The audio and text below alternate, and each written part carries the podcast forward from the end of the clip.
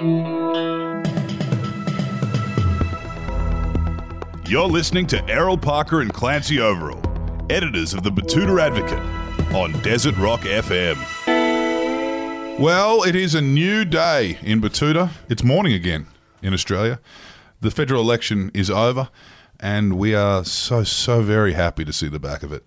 To celebrate that, today we are treating ourselves by uh, not interviewing a politician or a political staff or anyone else who works in the swamp that is Canberra. Never again. You know, it's good that the Diamantina River is in minor flood. The country's coming back to life, much like the country. Yeah, absolutely. It's just such a relief. We did fucking eight back to back interviews with MPs and candidates and preference whisperers and all those kind of fucking losers. And it's all done. It's a great relief. We can move on. The news cycle is changing. And today we are interviewing an icon, a titan of Australian music, someone who can, um, you know, bring us into this new morning with a bit of hope and a bit of music. Thank you for joining us, Ben Gillies. Yeah, thank you for having me. That's what I bring hope and music. Absolutely, and um, you've been uh, kind of doing that for quite a while. You, from the very start, when you guys were twelve years old in Silverchair, I think that's the yarn, isn't it? That's when we started, yeah. That's when we formed the band. that was actually a G up by me because I was making a joke about how everyone always says you were so young. You were actually twelve. We're actually 12. You, I thought, Yeah. I was like, oh, he's, he's done his research. Yeah, no, I was uh, I was um, still being told to go to bed by Prime Possum at that age. I Yeah. you know? Uh, not Big Dog? Prime Possum? No, Prime Possum. Okay. Yep. Did you hear a Big Dog? You know Big Dog? That's Yeah, more he's- of a he's Hunter good. Region Yeah. uh, It's TV. North Coast. Okay, well, that is very interesting. That what was a joke turned out to be a fact. Uh, twelve-year-old thrashing around in a garage in the Steel City. Yui? Yep. and strength to strength to strength from there. All the boys have gone, you know, different ways. Chris has gone into pubs. Daniel's gone into production land and lending his talents to different people here and there. Yep. Also done a podcast recently. I really enjoyed that one, learning about you guys top to bottom. And yourself, you've been making music. Yeah, that's what I like to do. Back on the ground with a solo single. Yeah, so I guess uh, over the last couple of years, I've just been trickling out uh, some singles. It's good. It, it doesn't feel like you have the pressure of doing a, a full album. I like singles, they're good. Yeah. Yeah. So yeah, and just I guess I've got a new single out, and I've got plans to do more singles, and then hopefully an EP and a, hopefully a record next year. Oh, okay. So I want to ask now, Ben. Sounds like you've got a lot going on.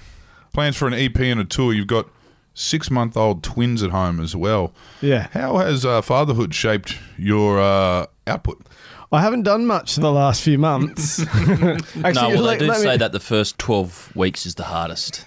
the first six weeks. Yeah, the first six weeks to me were just hell. they were really punishing. But you know what? Uh, have you guys got kids? No, no, no. Um, well, estranged, yes. right, right, right. Is that true? well, you know, they live with their respective mothers in different parts of the country.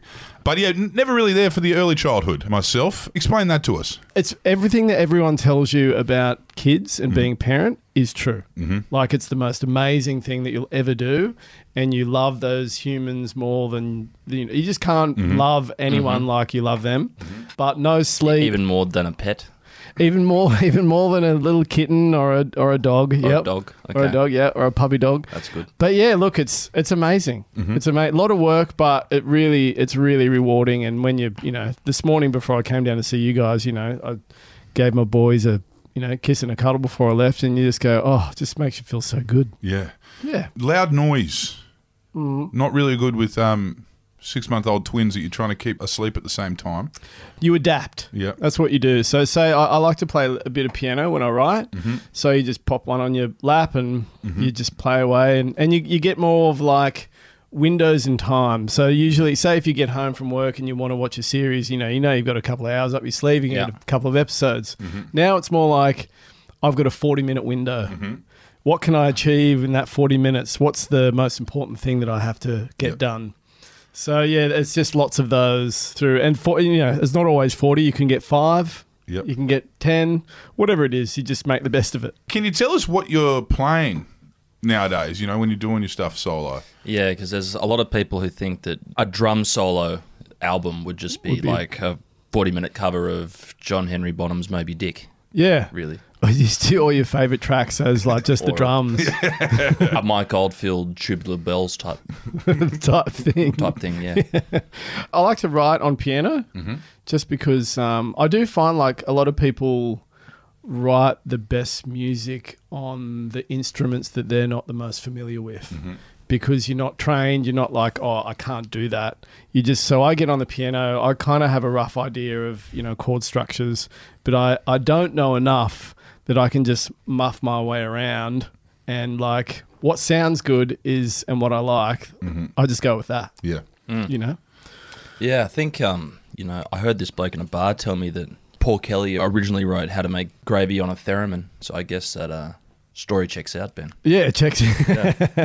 I'm pretty confident it checks out. Yeah, you know. I want to ask for you particularly, but also for the band. Yeah. When did you guys become musicians? Because you were rockers. You know Mm-hmm. what I mean? Like, I don't think if you're starting a band at 12 years old, you haven't come out of the con. You aren't musicians at that point. You're kids with guitars and, and drums. It's pretty raw. Yeah. When did you become people who make music as opposed to people who just belt it out? Well, the history of it, I started playing drums at eight, Yep. and I was getting lessons and played in the school band, and I played actually played in the marching koalas in Yeah. Newcastle. it's quite fun.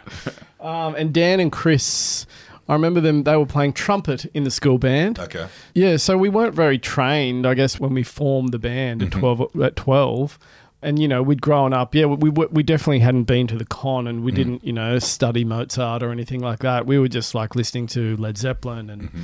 I think everyone has a ownership over a certain, you know, movement in music. And for us, it was grunge in the mm-hmm. nineties. Yeah. you know, that felt like ours. So between the two, that for us, it was just, it was rock and roll. Yeah. And there's another question we ask people that come in here, um, and it's really funny because an example I'll give you right now actually involves you. We like to ask our guests, what point did you know that you'd made the big time?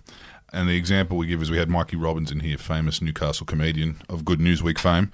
Um, and we asked him that when did you realise that you'd made the big time? Did you go back home and someone would say to you at the pub, oh, geez, you've done well for yourself, or something like that? He said, the moment I thought I'd made the big time, I was immediately humbled because he was asked to speak at Newcastle High. And um, he said, Oh, well, I've made the big time then. My school wants me to come back. And then he said he got on stage and was talking about, you know, when your kids leave and, you know, bloody Sydney and, you know, and then he looked down and he said a good chunk of Silverchair was sitting in front of him. And you guys had uh, obviously already overshadowed him and were still students at school. It's hilarious. he was immediately humbled. What do you say? I can't say anything to you guys. you know, just like, what the fuck am I doing here? Ask I know. him. Yeah, get these boys on stage to tell everyone about Yeah. making it. Yeah, when you guys go to King's Cross, it'll blow your minds. you know? But when did it feel like it was happening for you guys? For me, it felt like there was definitely a shift. We won a competition called Nomad through SBS, and the prize of that was to shoot a music video and record the song, which was tomorrow at Triple J, the studios, well, the ABC studios, mm-hmm. the Triple J studios. And then Triple J grabbed that and started playing it. But once that single was released, like you could feel this groundswell, you could feel mm-hmm. something was happening. But it wasn't until the single was released, and I think it'd been like three or four weeks at number one. And that's when you just kind of go like, at fir- like the first week in number one is pretty wild, you know. But when it was like three or four weeks, and I think it maxed out at like seven weeks at number one, and that's when we're there going like, this is just crazy. Like, mm. what the hell is going on? But that's when it felt like, you know, there was just this huge tidal wave on the horizon that was actually no, the tidal wave had already hit us. It sounds like when you're that young and you're, you know, number one for seven weeks, it kind of happens so fast that it's not like your traditional band where, oh, there's a bit of a buzz around these guys in really cool circles for about a year or two. You know what I mean? Yeah. that, that Yeah, can't- that doesn't happen with 14 year olds. You're not even old Yeah, enough to get into the pub yet. It was like, I guess, probably the pubs around Carrington when the screaming jets were coming through. Yeah, you know. yeah. All the wharfies and dockies are like, oh, have you seen this human pressure washer, Dave Gleeson? you know, he just he's he's an absolute pocket rocket. It's, it, you guys missed Love all Dave that. Gleeson. Yeah, yeah, no, no. We had, we had Gleeso in here as well. He, he actually called you guys Nirvana's in pajamas, which I'm sure you've heard before. Oh my god! I wish I had a comeback for that. yeah, he was showing off. Um, but tell us, uh, you know, you weren't long out of your pajamas. You missed all that. Like it was. I think I was probably still wearing pajamas at twelve, at fourteen, maybe. You know, um, but you didn't have that like orthodox kind of um, moment where that rise where it's kind of like, you know, when you hear a band that ends up going number one in Australia. There's people that have known about them for a couple of years. Yeah, And it starts off with the coolest of the cool, and then it becomes their mates, and then more Yeah. and more and more. Or they're just from Perth. And then yeah, oh yeah, or, or they're just like you know your mate's cousin from Perth. But um, you guys were just dropped straight into the fucking fire, I guess. can, I- can I just say we did play the Jolly Roger. Do you remember yeah. the Jolly Roger? We- And you, you, I mean, you mentioned Carrington. Like, Yeah, there's going to yeah, be people yeah. listening to this that have no idea what you're talking about. yeah, yeah, Yeah. The Jolly Roger. So was that you did play a pub gig? Yeah, we played a few pub gigs. Um, I guess it was really hard because we were so young. Hmm. So we generally had to go to the pubs and wait in the band rooms and be chaperoned by a parent. Yeah, And um, one of the funniest things about that was I remember some of the graffiti in the band rooms, and they were all really some really obscene stuff that at the time you're looking at it going like, oh, I don't really understand Yeah. why the legs there. Yeah. Like I don't understand the angle. Why did they put their phone number there? But years later, like you know, the penny drops and you go, okay, I- yeah, I get it. Really funny. Well done, guys. You really were young. Um, because I, you, you do remember that moment when you're 14 years old and you go to your first truck stop. I remember it when you see, Jesus Christ, these people are animals. What are they riding on the Yeah, fucking what does it wall?" all mean? Yeah. Yeah. Tell us, seven weeks at number one. Is at this point, do your parents all have a meeting?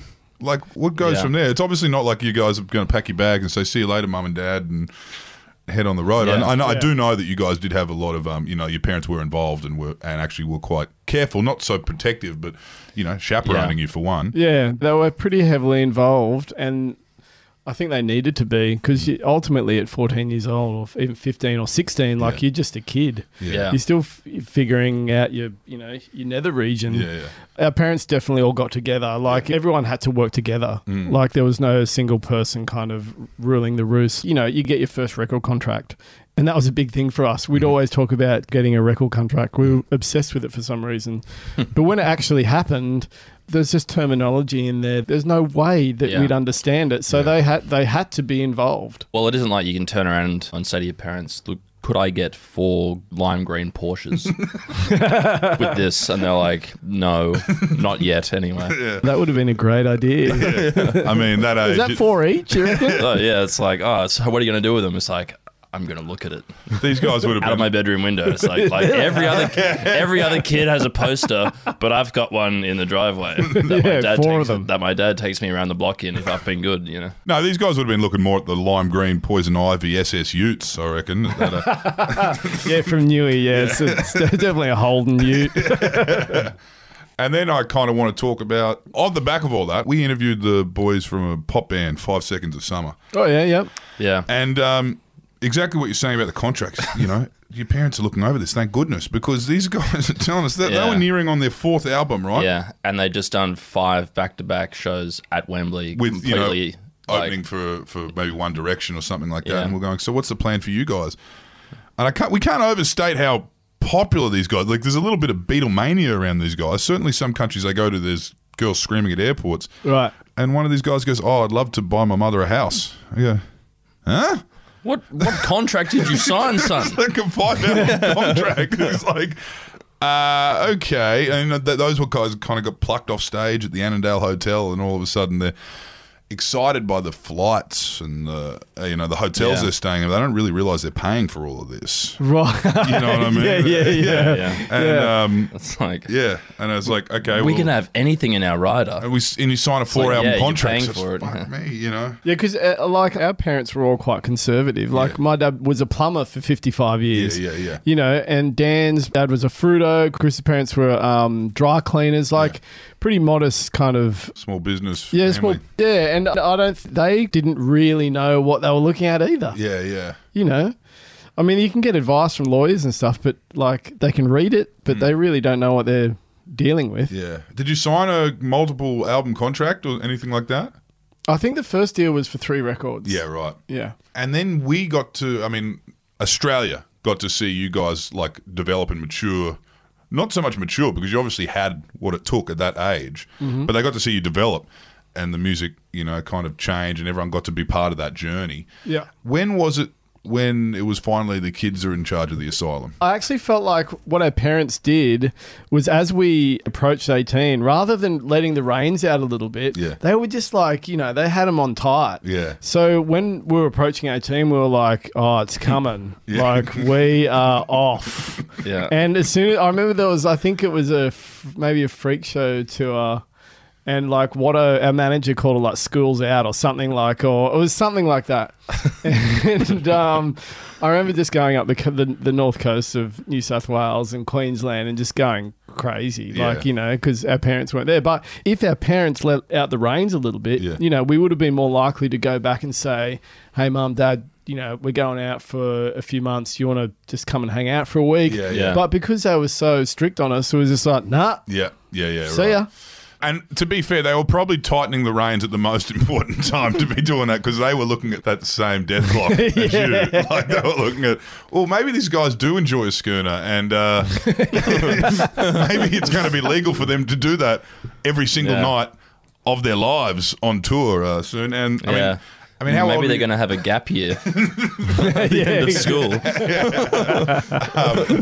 How old were you when you first took it overseas? Were you opening at that point, or did you guys I think go? we. I think it was it was international pretty instantly. Yeah.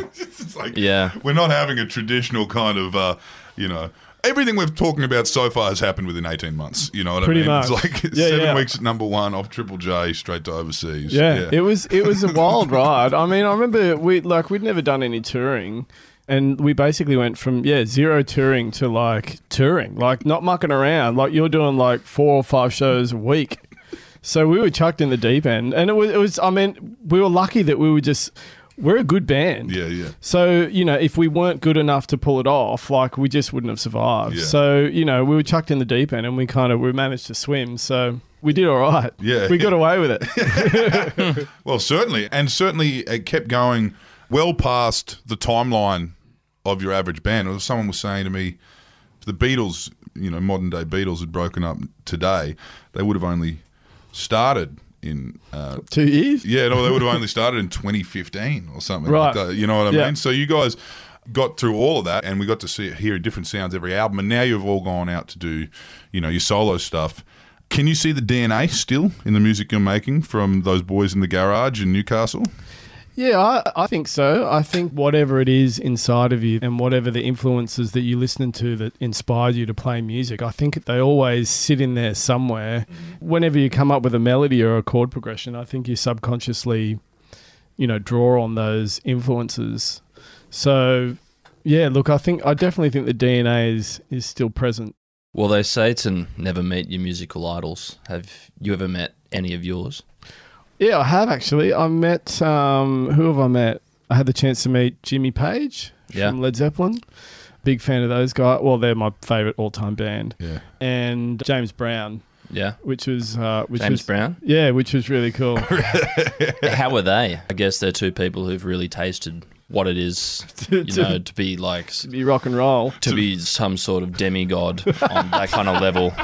To be redlining for 40 years. Yeah. Where, where you know, like I can't imagine that Jimmy Page would be the type of person you want to take fishing. Say, for I don't example, know. Maybe he likes doesn't mind. You know, maybe marlin fishing. that's his that's his bare minimum. Um, Deadliest catch fishing. yeah. So no, we had the chance to meet them at a festival somewhere in Europe, and I remember uh, we were standing like 20 meters away from them, and I was just fanboying, like my bottom lip was going, and I was really nervous. And we didn't go up to them and say Yeah. hello. He was with it was Jimmy Page and Robert Plant, and I regretted it. And then years later, we had the opportunity. We were in Brazil. And um, Kevin Shirley, who produced Frogstomp, the Yeah. Silverchair's Frogstomp, was there, and he said, "Do you want to meet Jimmy?" And we're like, "Yes, definitely want to meet Jimmy." And uh, he was just like laying around the pool. Jimmy likes young girls. anyway, so we had two very young Brazilian girls just kind of hanging off him, and we just went and said hello. And he was really lovely. We chatted to him for 10 or 15 minutes, and, and Yeah. that was it. And he probably forgot all about it. but we were like, yes.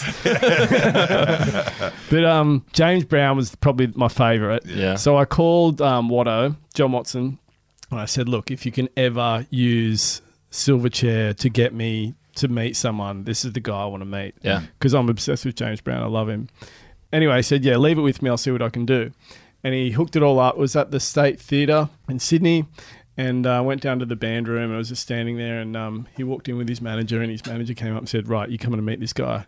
and I was standing there. I was so friggin' nervous. The lip was going again. and anyway, James Brown walks up and said hello, and and we chatted for a little bit. And I said, "Oh, look, I'm a big Led Zeppelin fan, but once I really got into your music, like the whole way I played changed." And he goes, "That's because you got the funk." and I was like, "Oh man, you, it was Thank you. Well, Yeah, if thank you you. say so. That's all I ever wanted to hear from Yeah, you. uh, and then uh, what? What did I say after that? Oh, that's right. And then I showed him. I've got a James Brown. Yeah, I'll show you. Yeah. So I then showed him this. Yeah. For the listeners at home, this isn't a small tattoo either. No. this is at least koi fish size. Yeah, it's big. Yeah. It's big. So I showed him. The, I showed him the, the tattoo of himself, which must have been weird. Then he goes, "Oh, that makes me feel so good." I swear to God, that's what he, I thought you were just about to say, he said, and that's it. God damn. Yeah. So that was, uh, and then then he ended with, "I'm going to work real hard for you tonight," and that was it. Oh, that's glorious. And I was like, yeah, you do. You have Yeah, a yeah, fear yeah. that if you meet someone like that, you're going to go, oh, he's a dick. yeah, yeah, Yeah. But it was totally like out of a out of a movie, so I was completely Like happy. Once Upon a Time in Hollywood, kind of. Yeah, it's the great Tarantino version of James Brown. the fact that, uh, you know, meeting old mate Jimmy Page in Brazil as well, you know. I want to talk about Brazil because for years, you know, when you guys were on the road and you were, you know, obviously biggest band in Australia, every time you had an album came out and then you'd tour between them, the thing that they would always say is, oh, you know, they're also huge in South America. yeah, Is that just an urban myth, or did you guys do some They big love their shows? live No, music. that was legit. Yeah. So there's a there's a bit of a story behind that, which which I didn't know of, by the way. Uh, Yeah. Again, our manager John Watson told me this story. So I think it was the parallel importing that you know Australia took advantage of in the 90s. Yeah. I think it was the 90s or early 2000s. It's a crazy time. Uh, it was Yeah. a crazy time. It's like Wild West. So I think it was Sanity or, or a chain in Australia bought a ton of particular album. Oh, it was um, Neon Ballroom Yeah. from Brazil. Yeah. I think it was like 40,000 albums or something crazy like that. Anyway, so the Brazilian record company didn't know that it was an Australian buyer. So they were kind of like, oh, wow, like this Silverchair record's going crazy in Brazil. So we're going to dump a ton of marketing behind it because it's going really well. And as a result, it did blow up Yeah. in Brazil and the band went crazy. And then we ended up playing. Um, So you just need to be put in front of them. Is that what you're saying? Pretty much, yeah. And then the band went off, and we played Rock in Rio with like the Chili Peppers, Yeah. and had an amazing gig there. And ever since, like, yeah, we've just had this really incredible presence in in Brazil. Was there any other secret kind of dark horse markets that you didn't expect? Um, Germany was a Yeah. bit. It went really well in Germany. Yeah, we Yeah, did really well there. It was the time before you know you had these computer analytics where you, you can see where people are streaming your music. really. yeah, Yeah. yeah, yeah, yeah. yeah Back you don't have the just see where data. The tickets were selling back then. yeah, you just, Yeah. they just put it out and hope that people buy Yeah, it. well, Yeah. it's like we had this bloke uh, who used to play the pubs around here. He learnt that he was really big in Ireland through all, all that data. So he moved over there and he's enjoying a career as like a mid level, like he's able to live and work as a musician. awesome. That's Yeah. amazing. But just in Ireland, it's like it's like every time I've tried to go to Scotland or England, they're just like turn off this fucking Celtic rubbish. Yeah, it's just Irish expats. Irish expats come to his Scotland Yeah. gigs. Yeah. Well, it's kind of like uh, remember the story? Is it Sugar Man? Remember that? Yeah, yeah, remember yeah. that documentary? Yeah, yeah. You know, like you just don't know where there's gonna be- Rodriguez. Yeah. Yeah, you just don't know where there's going to be pockets of fans. Mm-hmm. Like you know, Yeah, Germany's an interesting one, but I suppose Germany was um, enjoying rock music, I guess, for the first time. You know, Oh, like they was, love it. It was their Half of first it. decade of the wall being down, and they had to stay out all night. you know. I've got a good story of Germany. Mm-hmm. Speaking of, well, I was thinking of the whole Beatlemania thing. So we were on tour through Europe, and we always seemed that we were bumping into the Backstreet Boys Yeah, Yeah. right. everywhere. Like we'd, we'd be we like we'd see the Backstreet Boys, and we're like, because what happens? in airports. Damn it, the Backstreet. oh, they're back. Boys again. Backstreet Boys are back. Backstreet's back. Backstreet's back. They've got no luggage. Yeah, they've got no instruments. So, and you know what? They, what- one thing that really irked me, and this is a newy thing, right? Like, don't like pump up your own tires. They'd wear their own like Merch. bomber jackets. Oh, yeah, their own merch. Totally. Yeah. And you're just going like, dudes, what are you doing? Yeah, Like, that's your head is just way too. It's way oversized. yeah. Anyway, so we you can um, only do that if you play for the Knights. yeah, no way, you get crucified. like we just saw them everywhere. But anyway, we pull up to this hotel in Hamburg.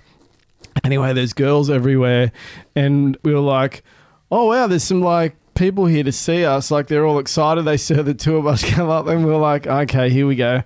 And the door opens, and they see like Dan, Chris, and I, and they're like, "Oh, who, are, who are these guys?" They're expecting the blonde bump, bump part hair, Nick Carter. Yeah. So, th- but then we realised that uh, we found out later they were staying at the same hotel, and we were like, "It's fucking Backstreet Boys again." but, but these all these girls that were running around, they had this some like German like girly magazine, Yeah. and then within about half an hour, a couple of the girls you could see them. There was a rock section Yeah. about midway through. A couple of them were looking through, going, "Hang on, look, there was an article in there about us," and they were like, "Hey, this looks like."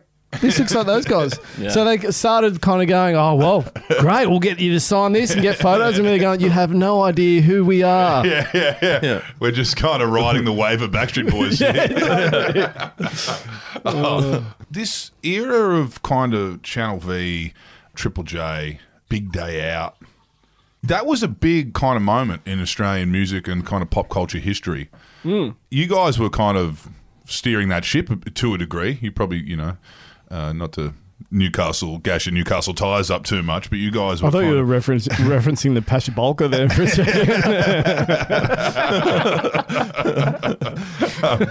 What was that like in, in those days when it was really, you know, Australian rock and it became quite a big export around the world? Yeah. You know?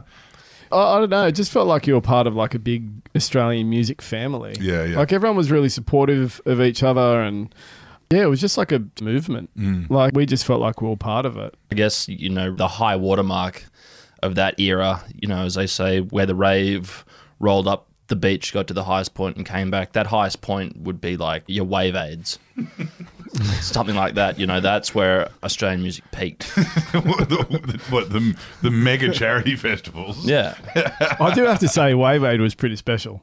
Was Yeah. that the one where they did, uh, they had that mega band covering Evie? Yes. Yeah, yeah, Yeah. right. yeah. Uh, that was uh, the Wrights. And Yeah, then, yeah, and then, yeah. then it was all you you know. You had Jet, you had Kram up there, and then all of them left, and then Big Bernie just came up and belted up the second part, Yeah.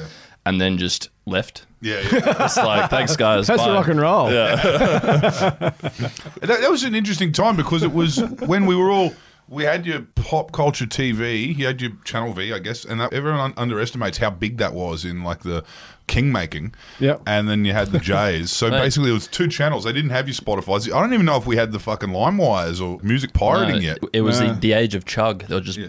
Big tours. Yeah. Yeah. Yeah. Well, I think I mean, if you, even if you take a step back from that, I think think, think about like the TV hits. Yeah, yeah, yeah. You know, Yeah. I think there are segments in you know musical the way we consume it. You know, I guess just at the moment it's like I mean I. I really like Spotify and, and Apple Music because mm. you can just you want to hear a song, it's just instant. yeah, Yeah. yeah. You know, which is great.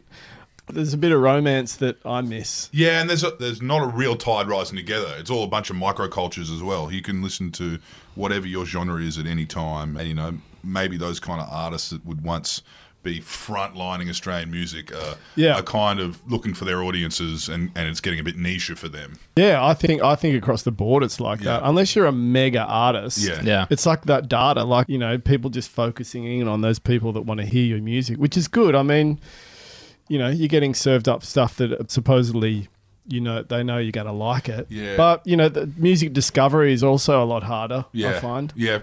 It's funny though. I think those algorithms, Netflix kind of pioneered this. Those Mm. algorithms are actually being found to, you know, there's a bit of fatigue. Like Netflix started. Remember, House of Cards was a great one, a great Yeah. example of it. They looked at the data and they said, Our audiences want to see more Spacey. They want more political thrillers, and they want more. They, uh, they really lent, lent into that. Yeah. That like this is obviously a popular genre, Yeah. so Yeah. we're going to really serve it yeah, up to and, them. and they gave it to them based on what they wanted. Yeah. and that was great for that for that TV series. But I actually think there has been a bit of fatigue, and I think people actually do like having something presented to them.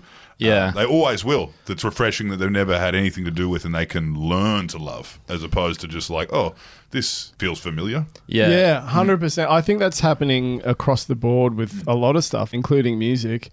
It's like you know, if you like hot dogs and you eat hot dogs all day every day, like eventually you're gonna go. Mm, wouldn't mind some sushi. Yeah, Yeah, I, know. Like, I think the point that you're making about how it's making musical discovery a bit harder. I mean, like on Spotify the other day, you know, you listen to Seven Nation Army once, and for the next two weeks, that app is force feeding you the strokes and just that for two weeks Yeah. until you get to the point where it's like, might put on some Gwen Stefani actually. yeah, it's like I'm gonna listen to some brass band stuff to mm. really fuck this algorithm up. yeah, yeah. It's oh, Or you, like, get- the hell just, do I give him now? you just go like yeah, you- ska music. Then you go Yeah. down that rabbit hole. For two circus weeks. music. You know, really, really mess with it. Well, what is influencing you? Is that how it's, you know, early days in the chair, you guys were obviously Zeppelins and grunge was what you were feeling and kind of working with. What would you say is influencing you now on your solo stuff? Or do you feel like you're a different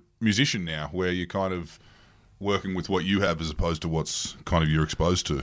Yeah, I, I feel like it's more like that. Yeah, you kind of you get enough experience that you can just go into the studio and just create what you want to create. Mm. You know, where I do think when you're a younger musician that you definitely draw on those influences. Mm. But I don't know. I just it's that back to that thing we were chatting about earlier about like if I'm sitting at a piano and I hear a sequence of chords that I really like and I start singing a melody over the top of it and I like it. Like I'm not thinking about an artist or a particular song or anything. It just it just pops into your mind and you like it and that's it.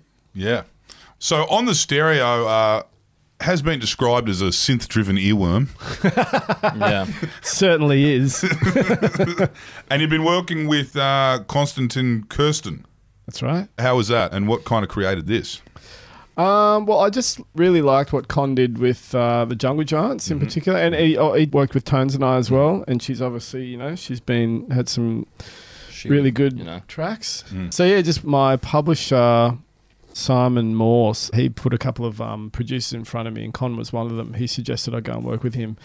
Reached out to the guys, and um, yeah, he was into the track. So I showed him a couple of tracks, but that was the one on the stereo. Was the one that we both thought, you know, would best use some of his skills. Well, it's out. It's already out. May 6th it came out, and there's more to come from you. We're working towards an EP, aren't we?